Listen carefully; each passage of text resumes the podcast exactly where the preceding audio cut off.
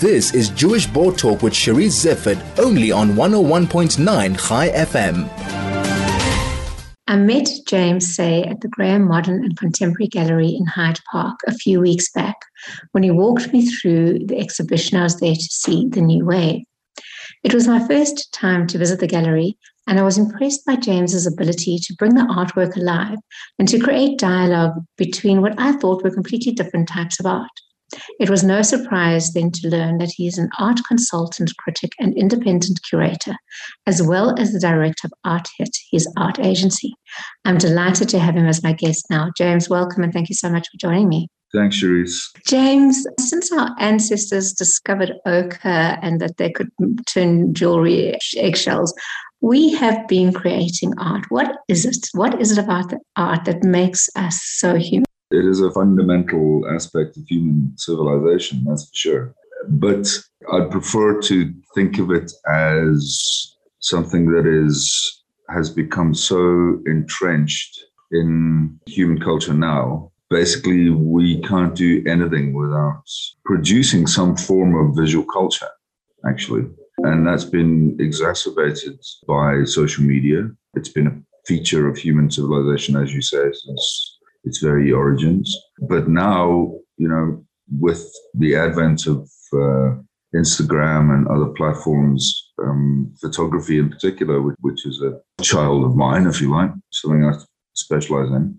Um, we we're kind of saturated with images, uh, human culture across the world, not only consuming them but creating them. So you know, it's the notion that art is a kind of enclave only to be accessed by the privileged or the knowledgeable is actually something that has been given the lie by um, all of the creative spirits out there that are that are doing this every day of their lives, even if they don't realize that what it is they're doing is creating images and, and creating part of our contemporary visual culture. It's quite interesting the paradox in a way between art as an elitism form and art as something we create all the time. And what kind of interests me is who decides what is elitist art and worth, you know, a couple of thousand, and what is street art and not very valuable.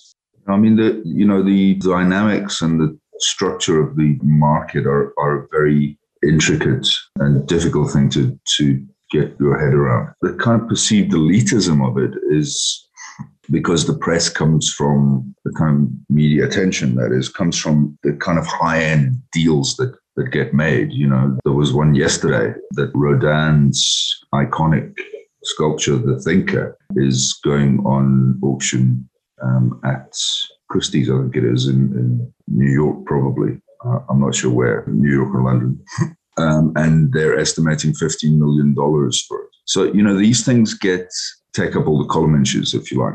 But dynamics in the market are, are also really democratic in a way. It's not a commodity. Art isn't a commodity, and it, and it shouldn't be considered as one because, as we've seen from the recent uh, upsurge in uh, non fungible tokens, NFTs, the, the, kind of digital uh, certificate of authenticity given to artworks, among other things. You know, the notion that some that an object created by a creative spirit is um, is unique, is non-replaceable by anything else, and that that attracts a, a kind of a certain kind of value is what drives the market across the board. Um, it, it's not just the, the kind of high-end um, statement pieces that uh, change hands for millions at auction. So, you know, that kind of notion of authenticity, what Walter Benjamin called the aura of an artwork, is important, I think, for all kinds of art. You talk about the aura of artwork. Is it good enough to say, well, if I like it, it's art, I can get pleasure out of it, then it's it's of value to me, but it may not be of value to anybody else? I really think that's the key aspect of what art is all about. Any uh, you ask any collector, institutional collector, private collector, whatever it might be, the reason they collect work is because they love what it is they see. And, you know, that's made up of a lot of things. It's not um, just because the work might be valuable in monetary terms. It's not just because it might be a bit of one upmanship. Um, it's really about, you know, the the collector of that work loving what it is they see and you know all of those other things you know who the artist is what the work is in the artist's body of work how valuable it might be in the in so-called aftermarket the, the secondary market. All of those things might be factors but what it boils down to is the, is the passion with which the collector sees the work, invests in the work, and the pleasure they take from from owning it and seeing it. What would differentiate an artwork that is worth millions and an artwork that you can buy on the streets of Johannesburg?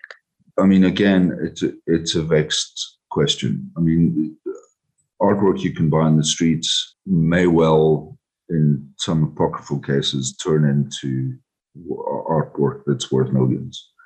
But generally, you know, the difference is made up of a whole range of institutional factors. Um, so, you know, work that's that's really valuable is done by artists who have a reputation, who have a track record, whose work is collected in, in major private and public collections, who have who can demonstrate an exhibition history of work at significant exhibitions and institutions. And then beyond that, if the, the work by that artist is growing in value, you've also got to look at how that work fits in to the artist's body of work, to the artist's oeuvre. So it might be the best example. Let's throw out an obvious example. William Kentridge, who's South Africa's greatest living artist. So there is certain work by Kentridge that is enormously prolific.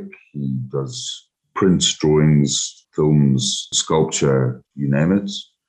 Um, but within that huge body of work, there are certain kinds of instances where Kentridge's work comes together, where all of the factors that I mentioned are, are present. And it's just a really trenchant and brilliant example of, of the work that he's doing. And, and, you know, those certainly in the auction markets globally and but locally especially would be drawings made from some of his stop motion animation films generally tend to to be regarded as among his best works the galleries that we have in South Africa are often seen. I mean, I met you in the Hyde Park Gallery, and there were other galleries in Hyde Park that I actually hadn't realized until that day when I found myself kind of wandering around. Galleries themselves elitist, though? They're not. I mean, that's the short answer. But behind that lies the institutional structure of the art world. So galleries serve a very important purpose in that ecosystem, which is there's no doubt they're an in, they fulfill an intermediary role. You know, so they act to first of all stage an artist's work to the best in the best possible way. You know, the correct lighting, the correct uh, presentation formats, um, whatever it might be. Intermediary role that they play is to is to bring the work to buyers. Although you know the art world is a special case and thinks of itself as as kind of tainted by commercialism to its detriment. It's not. It's a it, you know it's part of global economy like like a lot of other activities. Um, but what is unique about the art world is this very complicated ecosystem that it has to to bring work to to the buying public and to and to sell it, package it and sell it. Because art is a, a unique category of thing. It's not a commodity.